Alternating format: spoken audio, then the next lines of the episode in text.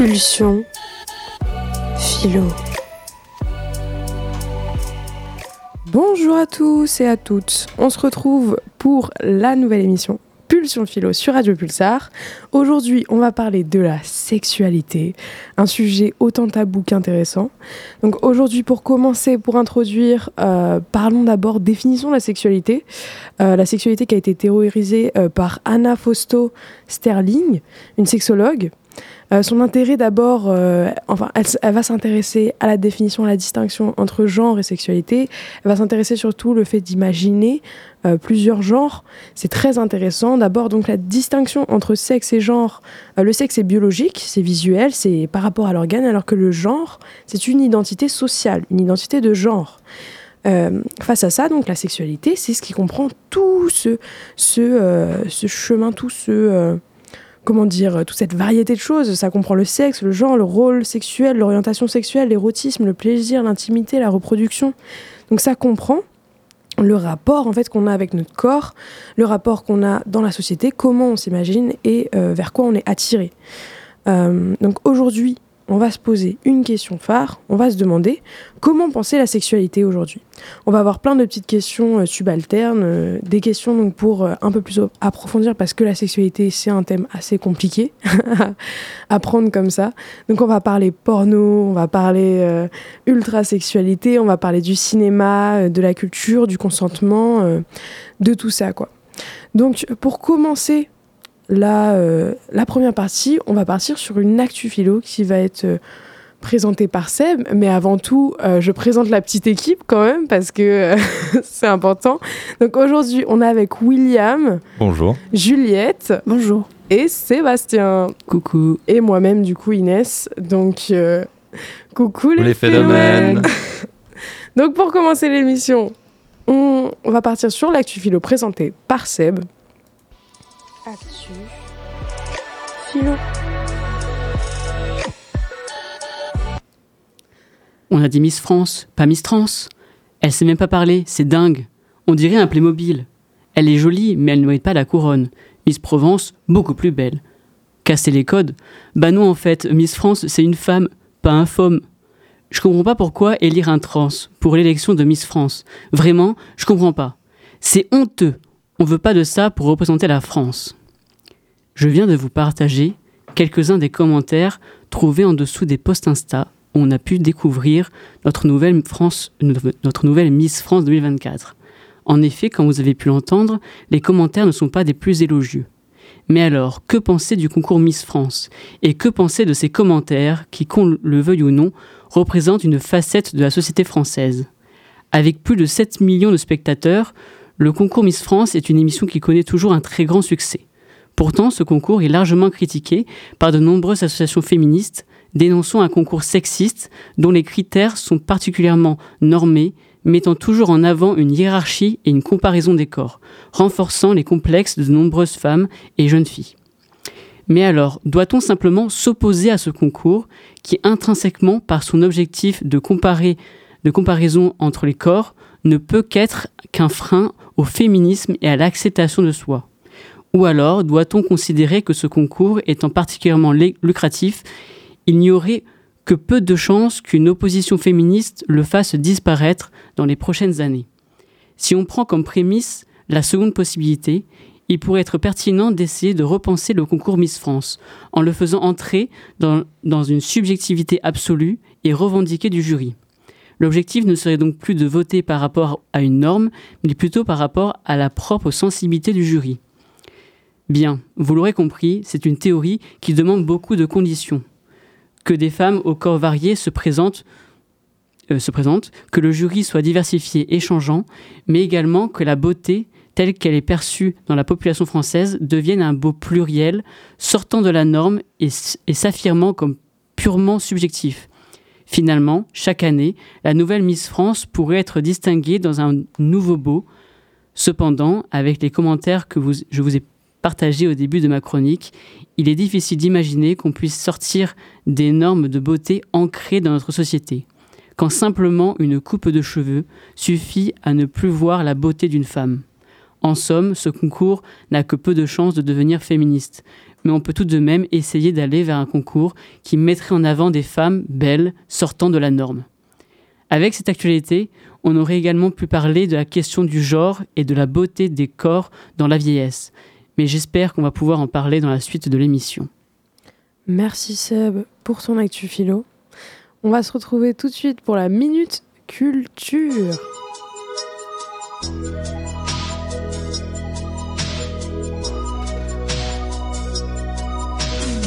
La minute culture.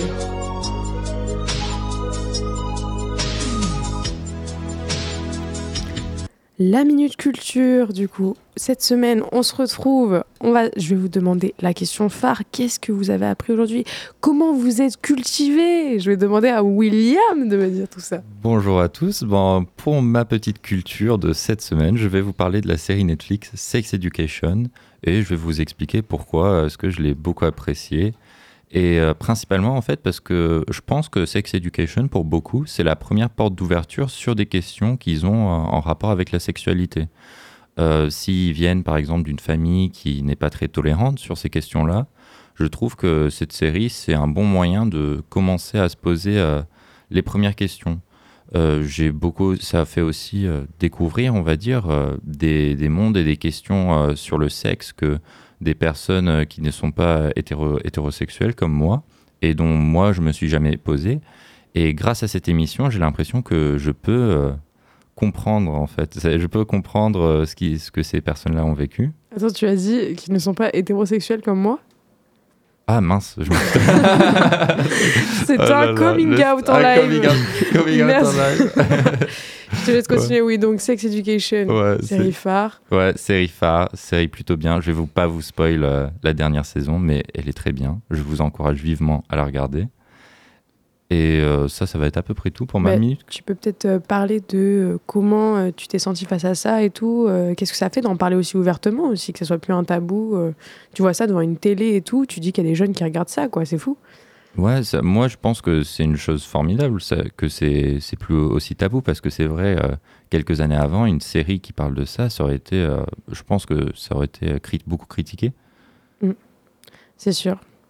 Merci en tout cas, hein, William. Hein. Maintenant, on passe à Juliette. Qu'est-ce que tu as appris cette semaine? Euh, Alors moi, c'est une œuvre qui parle plus de féminisme que de sexualité, mais on, va y aller quand même. C'est euh, la BD Culottée de Pénélope Bagieux. Euh, c'est une BD qui date un peu, je sais pas exactement la date de sortie, j'ai pas regardé, mais ça date de quelques années déjà. Il y a deux tomes qui sont constitués de 15 portraits de femmes ou de jeunes filles qui, euh, par leur histoire, ont bravé des interdits ou des normes sociales dictées par le sexisme et le patriarcat. Euh, ce sont des personnages forts qui évoluent dans plein de domaines différents, l'art, la science, la médecine, le sport, et venant du monde entier et de milieux sociaux variés.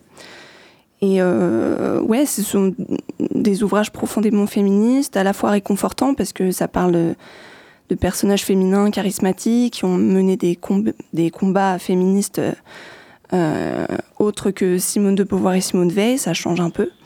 Et euh, à la fois, c'est des, histoires euh, assez lourdes parce qu'on nous présente des vies de femmes sacrément difficiles quand même.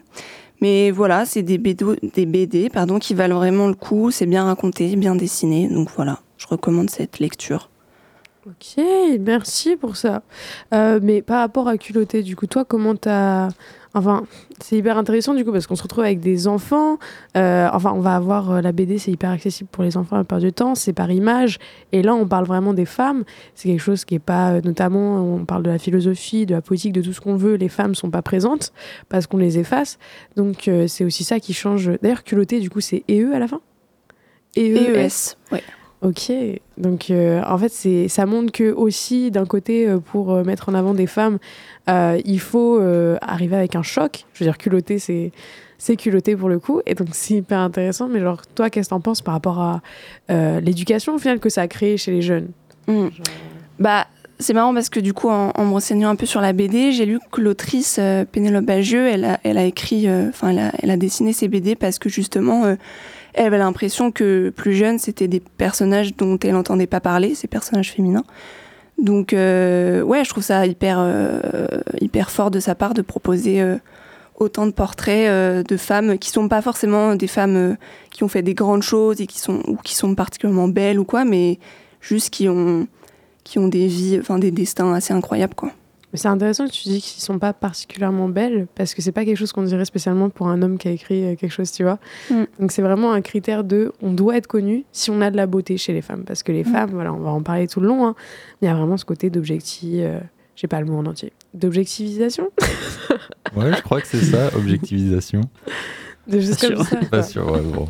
Mais donc ça c'est intéressant. Merci pour ta ton partage de lecture. Donc Seb, toi, qu'est-ce que tu as appris Euh, moi, je vais vous parler d'un podcast qui s'intitule Les gens qui doutent. Il est animé par Fanny Rouet, Ouet, j'ai un doute, une humoriste et chroniqueuse belge. Dans son podcast, elle invite de nombreuses personnalités au parcours divers dans l'objectif de douter. C'est d'ailleurs le seul objectif dont les philosophes ont la prétention. L'axe principal de ce podcast n'est pas le féminisme, je suis désolé, mais bien la nuance et le doute. Et de ce fait, le féminisme se doit de faire partie des thèmes abordés dans ce podcast. C'est ainsi qu'avec brio, Fanny Rouet nous présente de nombreuses femmes inspirantes et transparentes dans leurs doutes.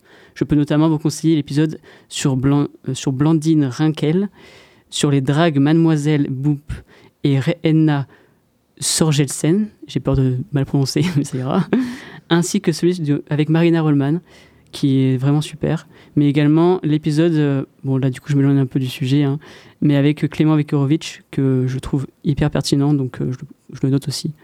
Mais voilà, c'est des, euh, vraiment des podcasts super sur le, qui parlent de beaucoup de choses, mais donc notamment du féminisme et de la place des femmes dans le milieu de l'humour, dans le milieu de l'écriture, dans le milieu de la télé. Voilà, c'est très riche et je vous le conseille. Donc les gens qui doutent. Mais en dehors du coup de euh, parler des femmes, euh, est-ce que ça parle de la sexualité? Parce que de base, le thème, c'est ça. Et je pense qu'on s'est beaucoup centré sur le féminisme dès le début. Mais euh, est-ce que ça parle de la sexualité? Est-ce que ça... Parce que même ça peut être autre chose. C'est aussi notre rapport au corps, comme j'ai dit. Ça peut être la manière, les attirances qu'on a, tout ça, quoi. Alors, au niveau des assurances, ouais, je crois bien, sur ce que j'ai pu voir. Mais, parce que du coup, il y en a, je pense qu'il y a peut-être une cinquantaine, j'en ai vu une dizaine de- d'épisodes. Donc, euh, voilà, je, je me suis fait un avis là-dessus. J'espère que ça suffira. Et euh, ouais, au niveau de la sexualité, hein, pas particulièrement, mais au niveau des corps, ouais, ça, on, a, on a pu en parler. Du coup, je m'éloigne du, du sujet, je suis désolé, Inès. Ah non, mais t'excuses pas. hein. C'est quand même Ah, très intéressant. C'est bien parce que, évidemment, euh, on essaye de le répéter et tout, mais on n'y connaît rien. On est des ignorants, ignorantes. ouais, c'est important de le dire, ça. Et on est là pour, pour essayer au moins de s'éduquer le plus possible, de savoir le plus possible sans euh, admettre que c'est des vérités euh, admises, quoi, parce que tout c'est subjectif, quoi. Haha, tout est relatif. Oh, je pas jusque-là, mais Quand t'as peur, quand t'as très peur Oui. avec son Oui, universalisme, Dorian, Dorian, il est en train de. il se bat Il se bat là. On va recevoir un coup de fil bientôt de sa part, je pense. En tout cas, merci Seb pour ton podcast. Là, euh, les podcasts, on adore hein, parce que là, c'est une émission de radio, donc autant partager euh, des, euh, les mêmes types de, de contenus, quoi. Donc, pour ma minute culture, moi, je voulais parler du, de la sexualité dans le cinéma et donc de parler de, euh, du male gaze. Le male gaze qui a été, euh, je n'ai pas vraiment le nom de qui l'a théorisé, mais c'est vraiment l'idée qu'au cinéma, euh, le sujet principal, en tout cas ce qui est mis en avant dans les films la plupart du temps, c'est sous le regard d'un homme. Ça va passer sur le, le corps d'une jeune femme qui va être... on va euh, la dévisager, enfin du coup pas le dévisager, mais la regarder son corps de haut en bas et regarder ses formes et donc vraiment s'arrêter sur euh, son attrait euh, sensuel. Tout, le temps les femmes, elles sont très représentées, elles sont très sexy. C'est vraiment le truc de... et, du coup, c'est quelque chose qu'on retrouve dans la plupart des films. Euh, et c'est aussi important d'en parler et de pouvoir parler aussi du female gaze, car en comparaison avec ça, le female gaze qui va être plutôt euh, du coup regard de femme et qui va être euh, porté sur vraiment une.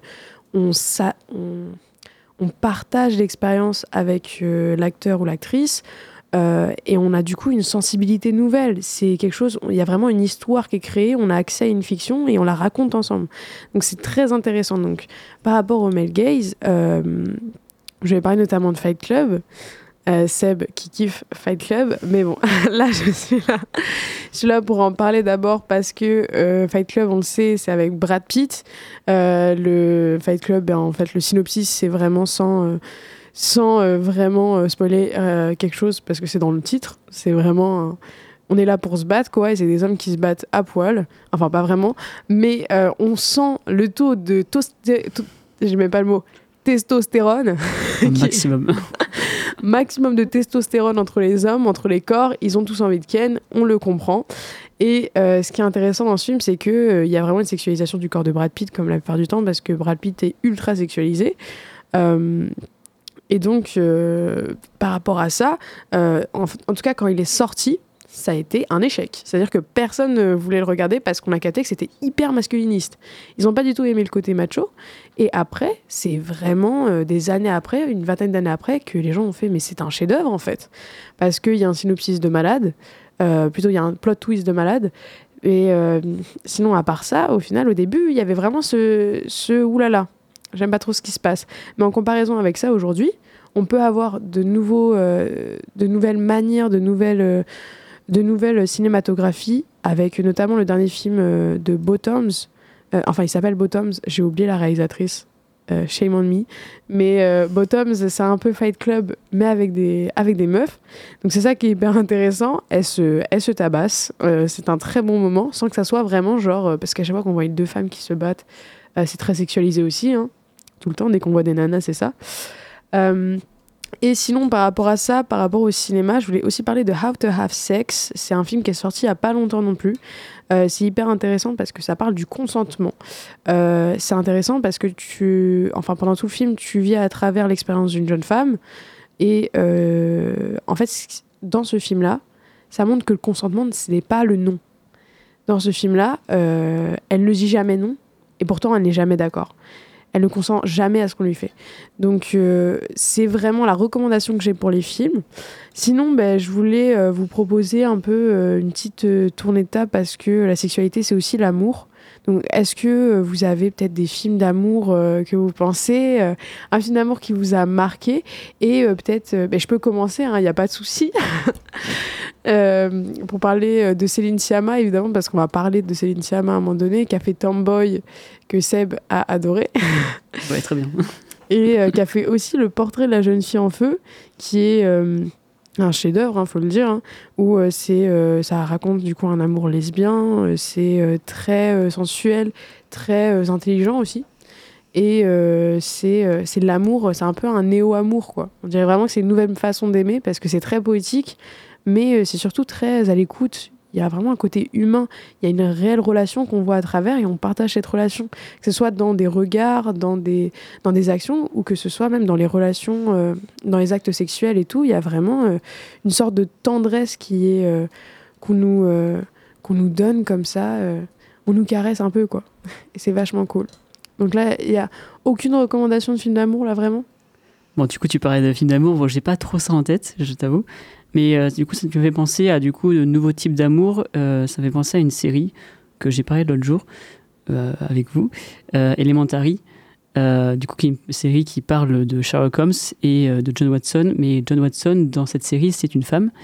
Et en fait, ils ont une relation complètement amicale, mais vraiment un, vrai amour entre ces deux personnages qui se ressent tout au long de la série et qui évolue à travers un personnage de Sherlock qui est d'abord euh, assez euh, dans le recul, du mal avec les émotions et tout, et finalement euh, une découverte avec, avec cette femme, mais d'un amour vraiment d'amitié, sans, sans, aucune tendance qui irait vers de la sexualité. Et je trouve que voilà, tu parlais d'amour, donc moi c'est ça que ça m'est venu à l'esprit.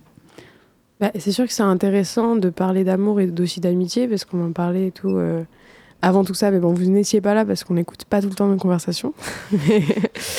mais, du coup, oui, l'idée d'amitié et d'amour dans l'amitié, euh, c'est aussi une forme de sexualité au final, parce qu'il y a quand même, on peut être attiré amicalement, je pense, il y a quand même ça. On peut avoir, euh, je, je sais pas où je vais avec ça, mais je pense qu'il y a quand même une idée de. Ouais, c'est intéressant. Bah, on va, on va en parler, mais globalement de de flexibilité dans les relations, que ce soit la sexualité, l'amitié, l'amour, qui est, euh, est-ce qu'il y a une, une différence fondamentale ou est-ce que c'est juste une différence euh, d'attitude? En fonction des envies, en fonction de... Et voilà, je pense que c'est intéressant qu'on on en parle et on, on parlera tout à l'heure. Oui, évidemment, on va en parler. Donc, euh, les recommandations, ça s'arrête pour les recommandations? Oui, non, j'ai pas beaucoup de films d'amour. Je ne regarde pas beaucoup de films d'amour, malheureusement, mais euh, un jour, Bah, peut-être. faut il y aura pousser William. Il faut pousser William à regarder des films d'amour et de sexualité. Ah oui. De sexe, ouais, c'est important. Non, mais j'ai même pas regardé euh, Titanic, du coup, euh, Écoute, je suis à la ramasse. Titanic, Titanic hyper intéressant parce que Titanic c'est un female gaze. Titanic c'est euh, on apprend l'histoire à travers euh, la personnage principale parce qu'au début elle arrive et en fait après toute l'histoire se raconte par rapport à ce qu'elle dit elle. Donc Titanic franchement c'est une sacrée recommandation au final. hein. Je m'y attendais pas mais pas mal. Et Ah ouais Juliette. Ouais. Parce qu'en vrai, euh, bah, du coup, c'est elle qui raconte, mais c'est quand même le personnage principal, ça reste euh, euh, DiCaprio. Eh ben non. en fait. Non Parce que Ah ouais, ah non j'allais dire j'allais dire le spoil de l'année. Est-ce que c'est le spoil de l'année de dire non, ce qui se passe dans pense que tu peux non, Est-ce qu'on peux- peut dire que la porte, il n'y avait pas assez de place sur la porte, qu'il a dû couler DiCaprio, mon pauvre. Mais euh, oui, ben du coup, non, c'est pas le personnage principal. Ouais, Et d'ailleurs, il est très sexualisé dans ce film aussi, DiCaprio. J'aurais pas dit que c'était euh, pas personnage principal, parce que c'est vrai que c'est elle qui raconte, mais en vrai, euh, c'est lui qu'on suit le plus, non? Enfin, pour la, je l'ai vu euh, une ou deux fois.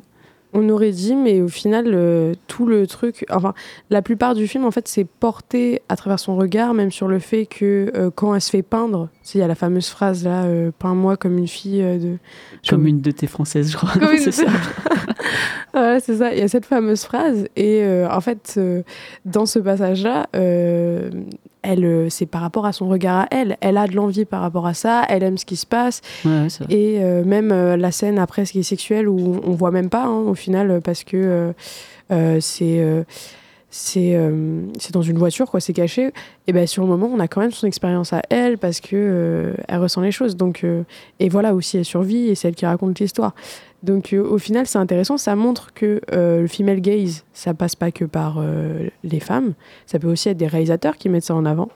Et ça montre que c'est vraiment une nouvelle manière de voir le cinéma au final. D'être un peu plus ouvert et un peu plus sensible au monde qui est autour de nous.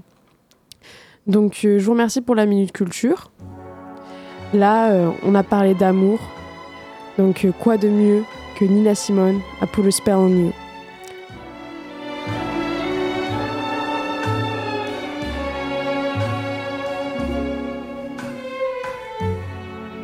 I put a spell on you.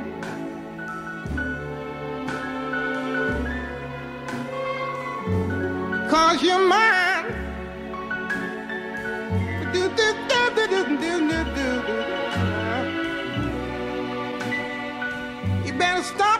you do. I ain't lying. No, I ain't lying. You know I can't stand it. You're running around. You know better, Daddy. I can't stand it cause you put me down. Yeah, yeah spell on you. Because you're not.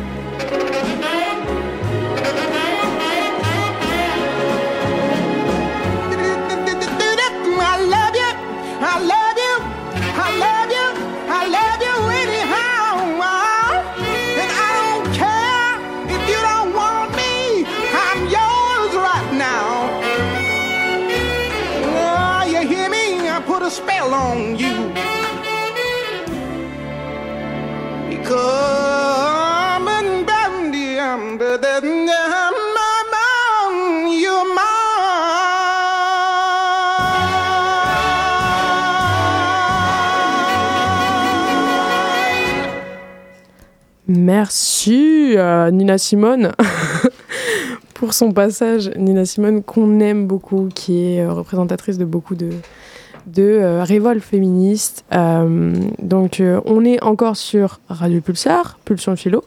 Là on se retrouve pour débat et déo sur la sexualité. Donc la première question qu'on va se poser, c'est la question principale comme on fait à chaque euh, émission. La première c'est comment penser la sexualité aujourd'hui? C'est-à-dire euh, par rapport à comment la sexualité est, est, euh, mise euh, en avant dans la culture, comment l'ultrasexualité aussi est présente, comment l'inégalité de genre aussi s'accompagne. Donc vraiment, première question, comment on peut penser aujourd'hui la sexualité? Comment on peut se questionner sur ça? D'abord, on peut se questionner de où c'est parti, en fait, historiquement, comment a été la sexualité, comment est-ce qu'elle a été vue. Euh, on sait qu'historiquement, c'était vu plus comme un, outil. C'est la question de sexualité, surtout avec les, répressions historiquement de l'Église. Au moins, je parle en Europe, hein, bien sûr. Mais euh, la sexualité, c'était vu comme quelque chose de très tabou. Et à- du coup, là, petit à petit, et c'est depuis le XXe siècle, même un peu avant, il y a eu euh, une sorte euh, d'ouverture en fait sur la sexualité, qu'est-ce que ça implique? Et euh, là, du coup, on est vraiment dans une époque de découverte un peu, je pense. Ah, C'est intéressant ça. C'est-à-dire qu'on est en train de dire qu'on n'est plus des puceaux pucelles, quoi. Oui, c'est ça, on est passé d'une société de puceaux pucelles à une société euh, qui se découvre. Big up à Quentin. Le bu- puceau philosophe. Puceau, ouais. Jusqu'au bout. Et du coup, euh, là, pour ce que tu disais, euh, moi je pense euh, rapidement à, à Foucault, même si je le maîtrise très mal, qui, qui va finalement affirmer un peu le contraire. Euh, dire que les, les normes, les restrictions qu'on va imposer, les tabous qu'on va imposer, notamment par la religion, dans les sociétés euh, sur, la, sur la sexualité, euh, c'est finalement un truc assez révélateur de. on interdit pour montrer du doigt les interdits. Genre un, un côté finalement, j'en sais rien, euh, on, va parler on va parler trash, mais vraiment la sodomie, euh, différents, voilà, dif- différents actes sexuels qui étaient tabous, le- simplement faire un adultère, voilà, ces différentes choses. Euh, on les pointait du doigt et en même temps, ça, ça les rendait euh, visibles. Et c'est ça que Foucault essaie de défendre dans, dans Neuf que j'ai plus le titre. Dans l'histoire de la euh, sexualité, Tout à fait. qui est en plusieurs volumes, je crois. Ouais, j'ai pas donc euh, je suis assez imprécis sur ce sujet, mais voilà, donc euh, assez nuancé euh, cette idée que le tabou, c'est un tabou qui renforce certains certains points de vue en fait, enfin, ça renforce euh, comment dire, on monte du doigt le tabou. Hum, ça veut dire quoi en vrai? Est-ce qu'on pourrait faire une analogie un peu comme avec une ombre? C'est plus la lumière est forte, plus l'ombre, du coup, euh, elle est sombre un peu? C'est un peu cette idée-là, c'est que en l'interdisant, on la met en relief? Ouais, Mhm. c'est un peu ça. Ouais. C'est un peu l'iceberg, euh, l'iceberg, je veux dire l'iceberg. C'est un peu l'iceberg du coup au final, il y a vraiment ce truc de... Enfin c'est ça du coup les tabous, c'est l'ombre. Oui, c'est un peu ça. C'est ce qu'une société ne veut pas voir, j'ai l'impression. Est-ce que ça, c'est une bonne observation ou pas? C'est sûr, parce qu'en vrai, il y a encore ça, euh, enfin, c'est encore très présent euh, dans, euh, je pense notamment aux euh, pays, euh, on va avoir les pays arabes, euh, je pense au Maroc notamment, où il y a vraiment une grande partie, il y a beaucoup de prostitution là-bas, et c'est très peu connu, parce que le pays, est musulman, donc euh, c'est très tabou, et pourtant, c'est vraiment un des euh, plus gros, euh, j'allais dire, fournisseurs de prostituées. C'est un peu bizarre Oui, ça, c'est. il y a le plus de production, il y a, il y a le plus de prostitution euh, euh, en Afrique, même si on parle pas, enfin du coup au Maroc en Afrique, même si on parle pas euh, de toutes les, les esclaves sexuels euh, qui sont, euh, qui sont euh, utilisés en Afrique, euh, qui sont euh, euh, exilés de leur terre euh, pour euh, être utilisés au... au euh, c'est assez chaud, hein. il n'y a pas que les esclaves sexuels, il y a aussi les esclaves... euh, euh, je pense notamment au mannequinat et tout, il y a beaucoup de femmes qui se font, on les amène en Europe, on leur promet des richesses, des choses comme ça, pour qu'au final elles soient vraiment comme des esclaves pour des, pour certaines, certaines entreprises quoi.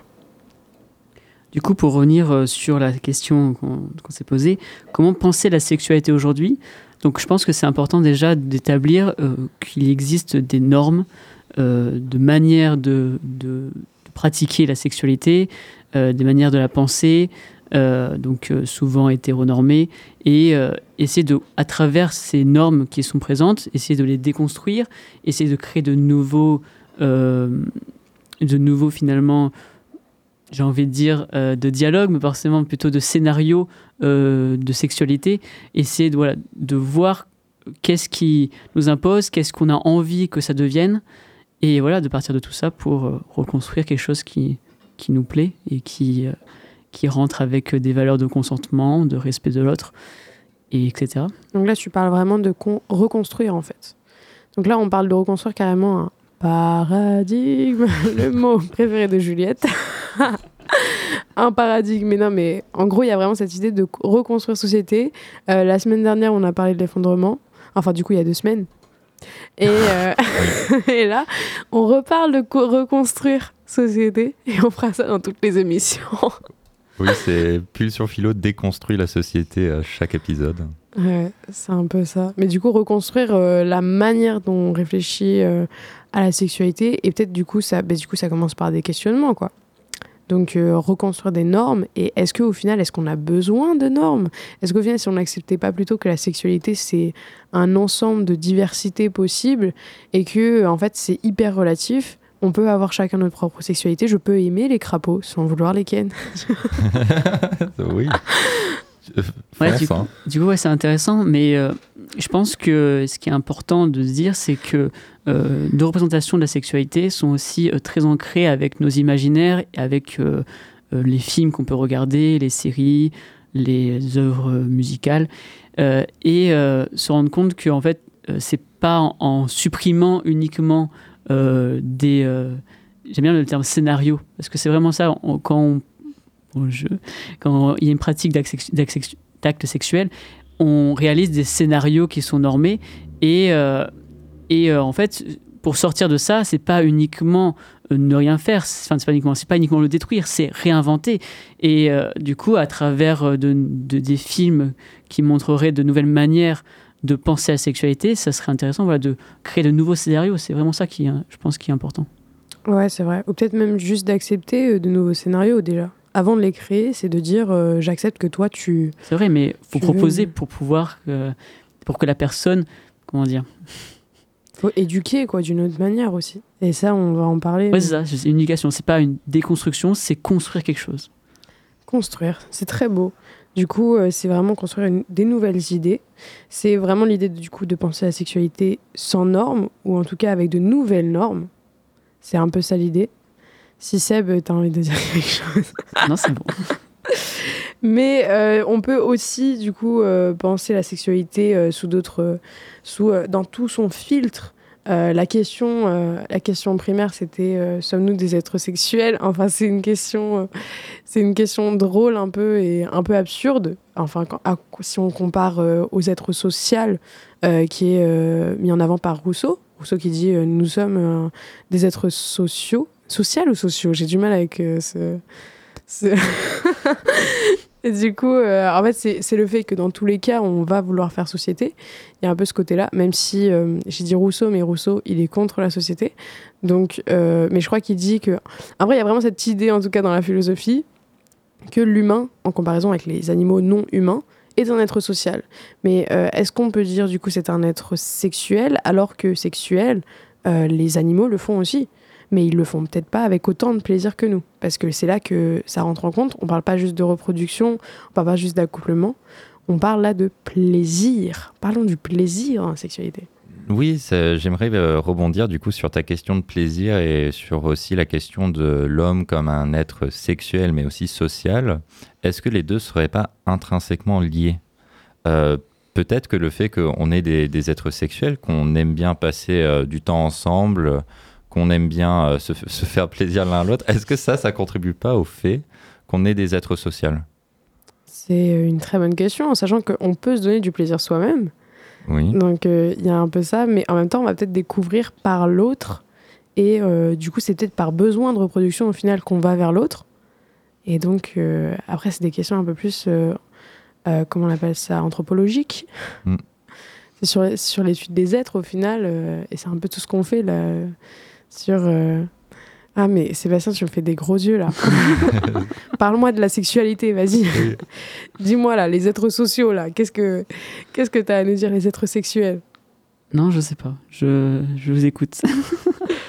Oui. Donc, euh, parlons du plaisir. Si on peut parler plaisir, à part si t'as William, t'as quelque chose à dire. Ah non, non, non, vas-y, moi je On suis... euh, Allons-y. On peut continuer sur le plaisir. Le plaisir, euh, penser plaisir, on va penser à euh, soit euh, l'idée que la société aujourd'hui, elle est ultra sexualisée, euh, et notamment euh, dans la jeunesse, euh, ou soit on peut aussi partir sur directement le brut, le porno. On peut aussi parler de porno parce que ça fait partie de l'ultra sexualisation. Le fait que aujourd'hui ça soit autant accessible que ça. T'as juste à dire, je n'ai pas. T'as juste à dire, j'ai 18 ans, et tu peux voir vraiment des choses que no- notamment, enfin normalement c'est tabou chez les enfants quoi. Et euh, maintenant euh, de voir qu'il n'y a pas vraiment besoin de certification, c'est hyper proche.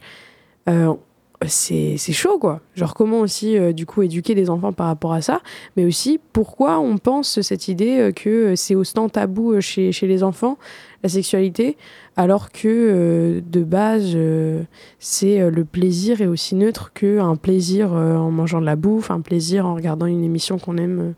c'est c'est hyper vague quoi. Mais du coup, bah, j'avais parlé tout, tout à l'heure. Bon, il faut que j'arrête de faire ça parce qu'on on est en off, du coup, on va pas nous entendre. Mais euh, oui, du coup, de l'idée de penser à la sexualité euh, chez les enfants dans un paradigme qui serait euh, différent de celui euh, des adultes, parce que c'est important, du coup, de bien distinguer, mais de rendre compte que ça existe et que c'est dans leur. Ouais, c'est dans leur société. Ils- Enfin, ouais, c'est dans leur monde et c'est comprendre que euh, que les impératifs qu'on conserve tabous n'est jamais bon. Il faut toujours essayer d'en parler, essayer de développer sur, sur ce sujet avec, avec eux et euh, comprendre que les enjeux, finalement, les enjeux du consentement. Donc, on va aussi essayer de parler du, consentement au niveau de, du toucher, simplement, j'ai envie de dire, euh, de la tactilité en famille, euh, simplement, sans parler de sexualité, hein, simplement, voilà, du, euh, contact humain, essayer de comprendre le rapport à l'autre euh, et euh, le rapport à nous-mêmes dans, euh, dans notre corps, dans nos plaisirs, euh, etc. Voilà. Ouais, c'est vrai que c'est très intéressant de repenser tout ça. Si on parle d'éducation, on peut aussi parler du coup de Sex Education qui a été présenté tout à l'heure.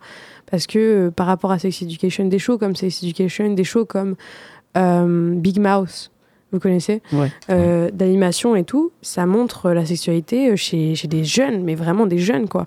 Et donc ça montre l'importance de créer une éducation sexuelle. Parce que la le premier sentiment qu'on retrouve, c'est la honte. Face à notre corps qui nous donne du plaisir, on a honte. Et euh, ça, si on arrive à créer du coup euh, tout un, euh, enfin, de montrer que l'entourage est safe, de montrer que c'est safe d'en parler et de ressentir des choses et d'avoir du plaisir, ça peut déjà être une avancée parce que là, depuis tout à l'heure, on parle de changer, re- construire, mais on doit aussi penser aux bases de. euh, Enfin, d'abord, on se pose des questions évidemment, mais si on pourrait partir sur le côté de, euh, voilà, maintenant, si on veut faire euh, nouvelle éducation, c'est aussi montrer que l'environnement est tranquille, qu'on peut en parler, que quand t'es petite et que d'un coup tu frottes contre quelque chose et que tu dis oh mon dieu ça fait du bien, et ben euh, en fait c'est c'est tranquille quoi, il n'y a pas vraiment de problème par rapport à ça parce que parce que dans tous les cas en fait c'est enfin après est-ce que ça servirait à quelque chose de dire que le plaisir sexuel c'est au même stade qu'un plaisir gustatif.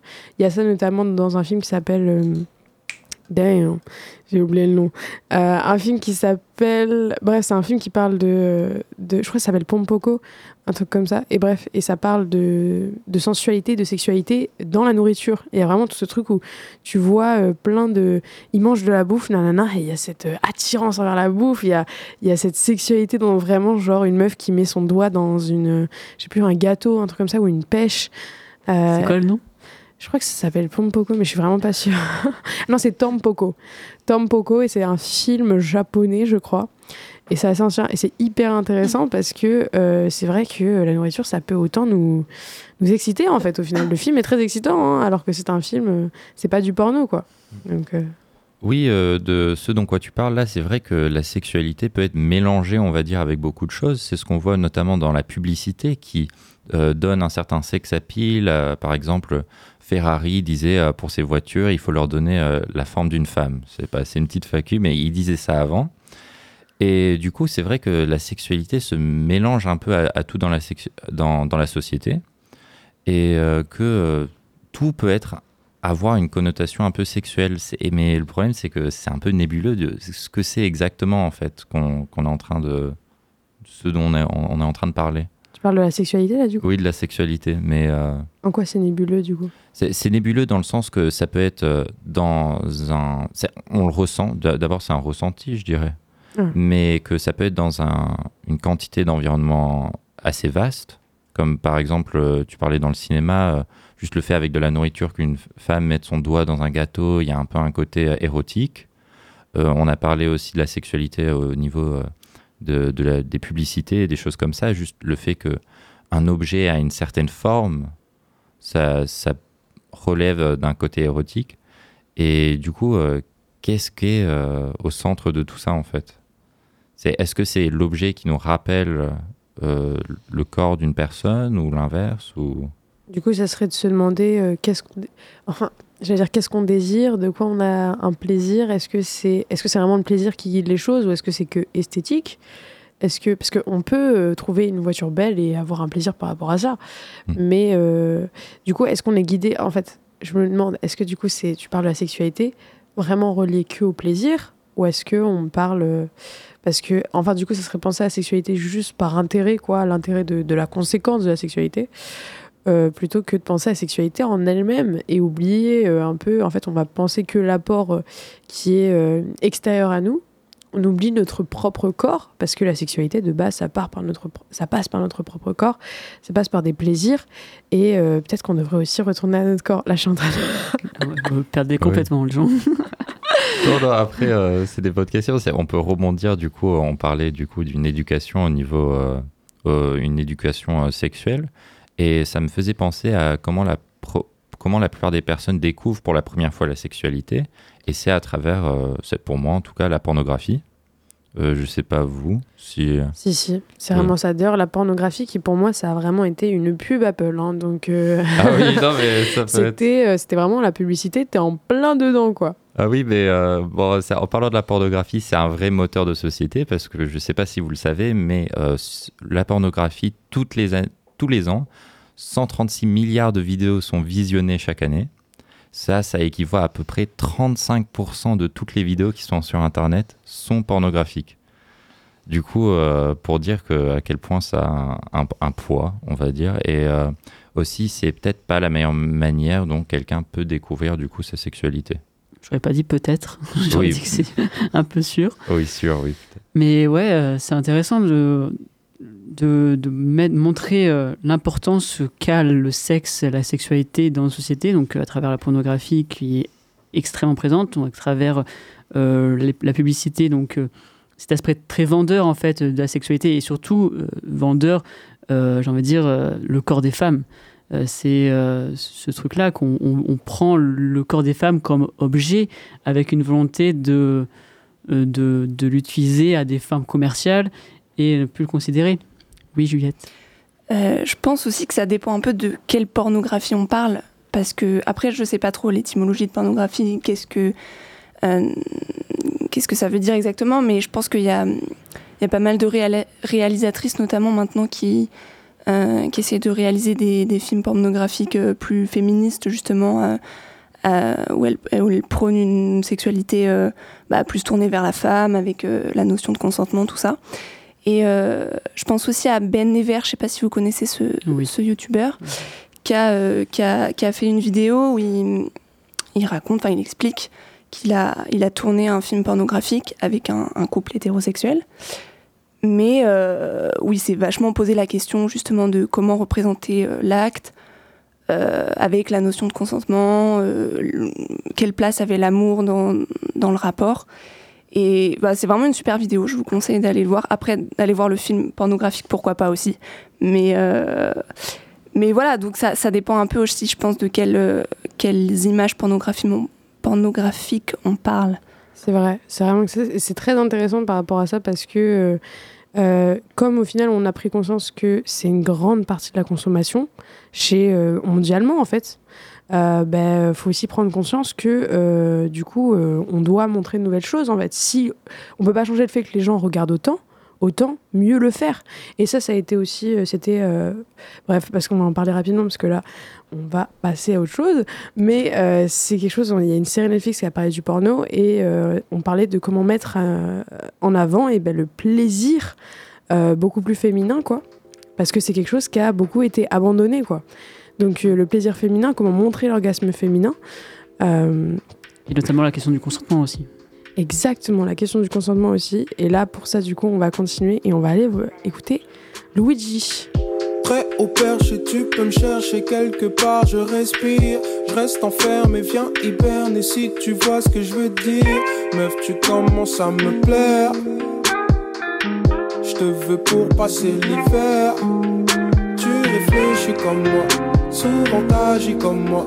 Je t'ai vu parler, penser, aimer, je t'ai vu rêver comme moi. Qu'est-ce que le ciel peut bien faire pour deux âmes solitaires? T'as tes propres codes, t'as ta propre mode, t'es tellement unique et ça c'est tout pour moi. Tu me conseilles des séries, tu me conseilles des films, mais je veux plus de conseils, je veux qu'on les mate ensemble. Nous on jacte, jacte tard sur WhatsApp. J'aime comment tu penses, j'aime tes références, donc un de ces quatre va bien falloir qu'on se capte. Meuf arrête de jacte et viens, je te bouffe la chatte et quand je te tape les fesses, ça me fait une prod quand tu gémis ben, Ça me fait un sample gainé comme jamais ton corps me fascine. T'as les jambes qui tremblent donc ça fait un classique oh merde. La magie qui opère, on va quitter la terre, on va plier l'affaire. Putain c'est qui ton père, putain c'est qui ton père. Merde, je crois bien que j'ai besoin d'un parapluie. Chacun de mes coups te rapproche du paradis. Je te demande pas de photos donc je parais clean, mais je suis un gros dick ça j'ai déjà les screens à l'endroit. À l'envers, salopard, jusqu'à ce qu'on m'en faire ou commentaire, un commentaire, bitch!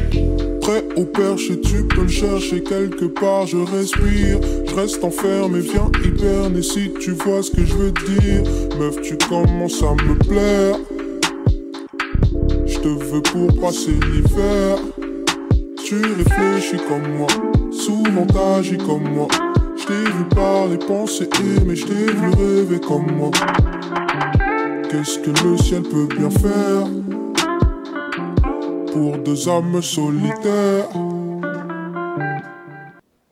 Deux âmes solitaires de Luigi. Luigi qui a sorti un dernier album il n'y a pas longtemps. Un Il est incroyable. Écoutez-le. C'est vrai, franchement. Peut-être, euh, t'as un titre préféré? Euh, le Monde, je crois. J'ai un doute sur le titre. Le Monde. Ben moi, Le je Monde, vous propose. Miskin. Je ne sais pas. Il y a moyen que ce soit Le Monde.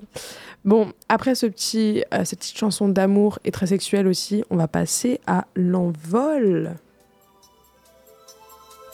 L'Envol.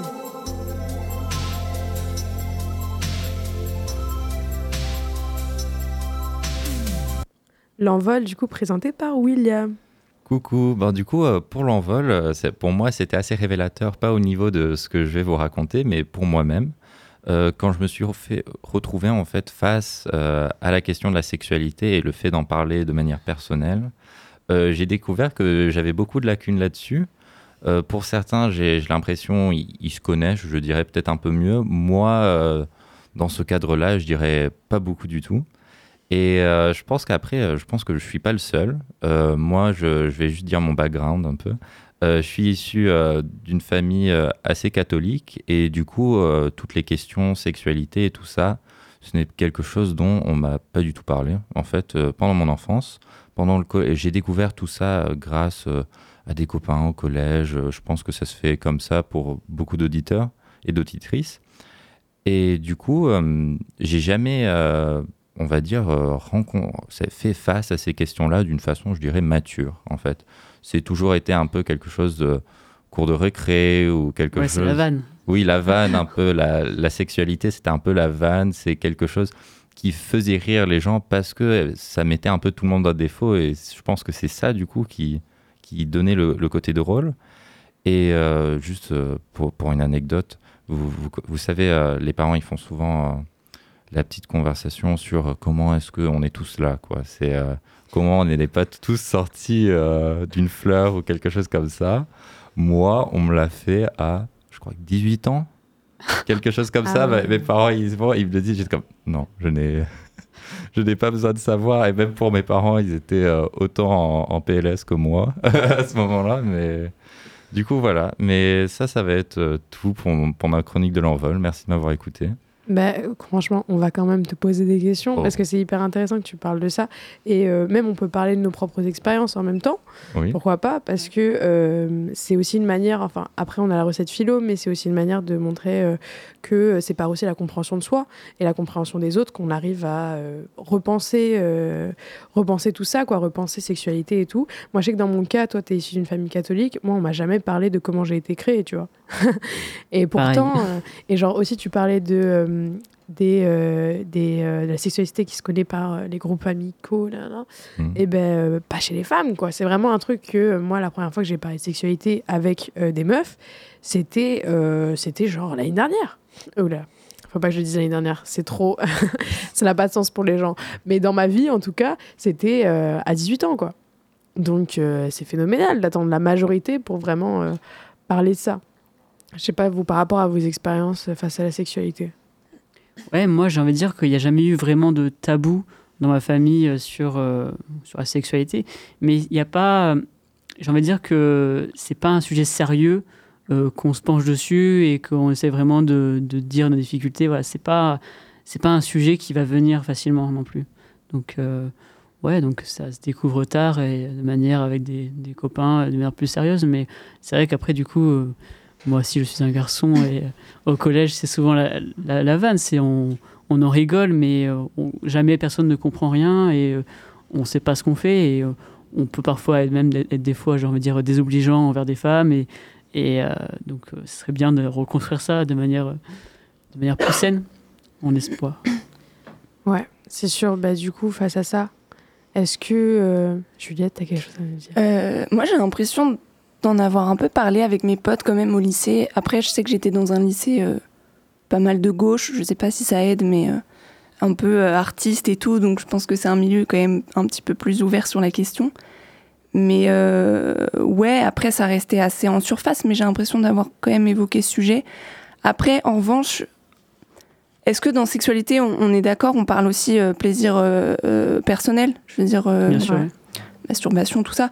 Par contre, ça, en revanche, j'ai l'impression d'en avoir jamais parlé jusqu'à très très récemment et surtout de l'avoir découvert très très récemment et que en fait, c'est, enfin, ça me semble tellement essentiel de passer par là pour découvrir la sexualité euh, en elle-même. Moi, j'avais l'impression que sexualité c'était euh, deux personnes, voilà. Et en fait, ça passe vraiment énormément par soi-même, je pense. Et, euh, et hyper important de, de se découvrir. Et enfin, je pense que c'est cool de parler aussi de, de, de sextoy pour parler euh, crûment. Et enfin, moi, j'ai découvert ça aussi récemment et c'est hyper euh, bien pour se découvrir, quoi. Parce qu'on peut se dire euh, tout seul, c'est hyper dur quand tu te retrouves avec ton corps. tu, tu veux faire des trucs, tu sais pas quoi faire. Et voilà, je pense que c'est un, un bon outil pour se découvrir, quoi. Ouais, c'est très intéressant. Merci. On va passer du coup à la recette philo, comme ça on peut un peu plus parler en final. euh, parce que là, tu viens nous lancer sur euh, une nouvelle manière, donc euh, allons-y quoi. La recette philo.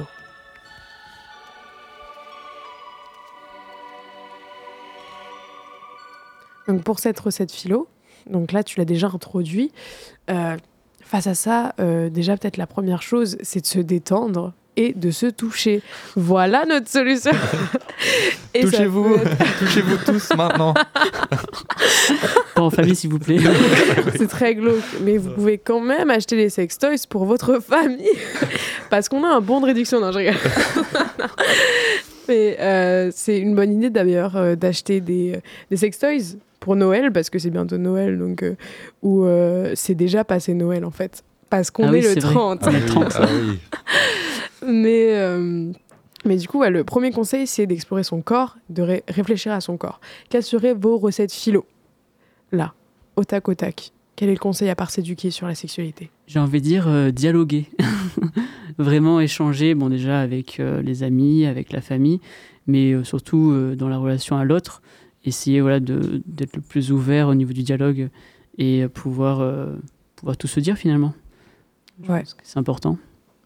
Vous avez d'autres conseils? Euh, ça- moi, du coup, ça allait être des conseils pour ceux qui ne peuvent pas, du coup, dialoguer forcément, parce que tout le monde n'est pas dans un environnement où ils ont la chance de faire ça. Mais ça serait juste de- d'essayer de, se poser euh, des bonnes questions et, vraiment de se, se faire violence, on va dire. C'est pas à une certaine limite, Mais vraiment de se, de se poser euh, les, les bonnes questions parce que c'est sûr que des fois c'est c'est facile de, de, de vivre sans se poser des questions là-dessus. Et peut-être certaines personnes ne veulent pas se poser des questions parce qu'ils ont peur de s'ils découvrent que euh, euh, peut-être euh, que cette personne-là ne va pas leur plaire ou cette personne-là va leur plaire. Ils vont porter du coup un jugement sur eux et je pense que c'est une des raisons pour laquelle beaucoup de personnes ne veulent pas se poser la question. Et mais bon, moi je- j'encourage quand même de se remettre en question là-dessus. Juliette, est-ce que tu as un conseil? Euh, non, bah, hum, pareil, euh, ouais, essayer, des choses, expérimenter, euh, chercher ce qui, ce, qui, ce qui nous plaît. Ouais, c'est vraiment l'idée de on passe par soi pour découvrir le monde après, quoi. Donc ça, c'est hyper intéressant. Et ça passe aussi par une nouvelle culture au final. Et donc, euh, la musique, des choses comme ça. Donc, c'était la sexualité sur Pulsion Philo, sur Radio Pulsar. Là, on va passer à Sex à pile de Sushi. Une bête de musique qui parle de cul. ce qui est pile dans le thème, ce qu'on adore. Je vous remercie en tout cas pour... sexe à euh, pile de la policière me fait mouiller devant derrière le sexe à pile de la policière.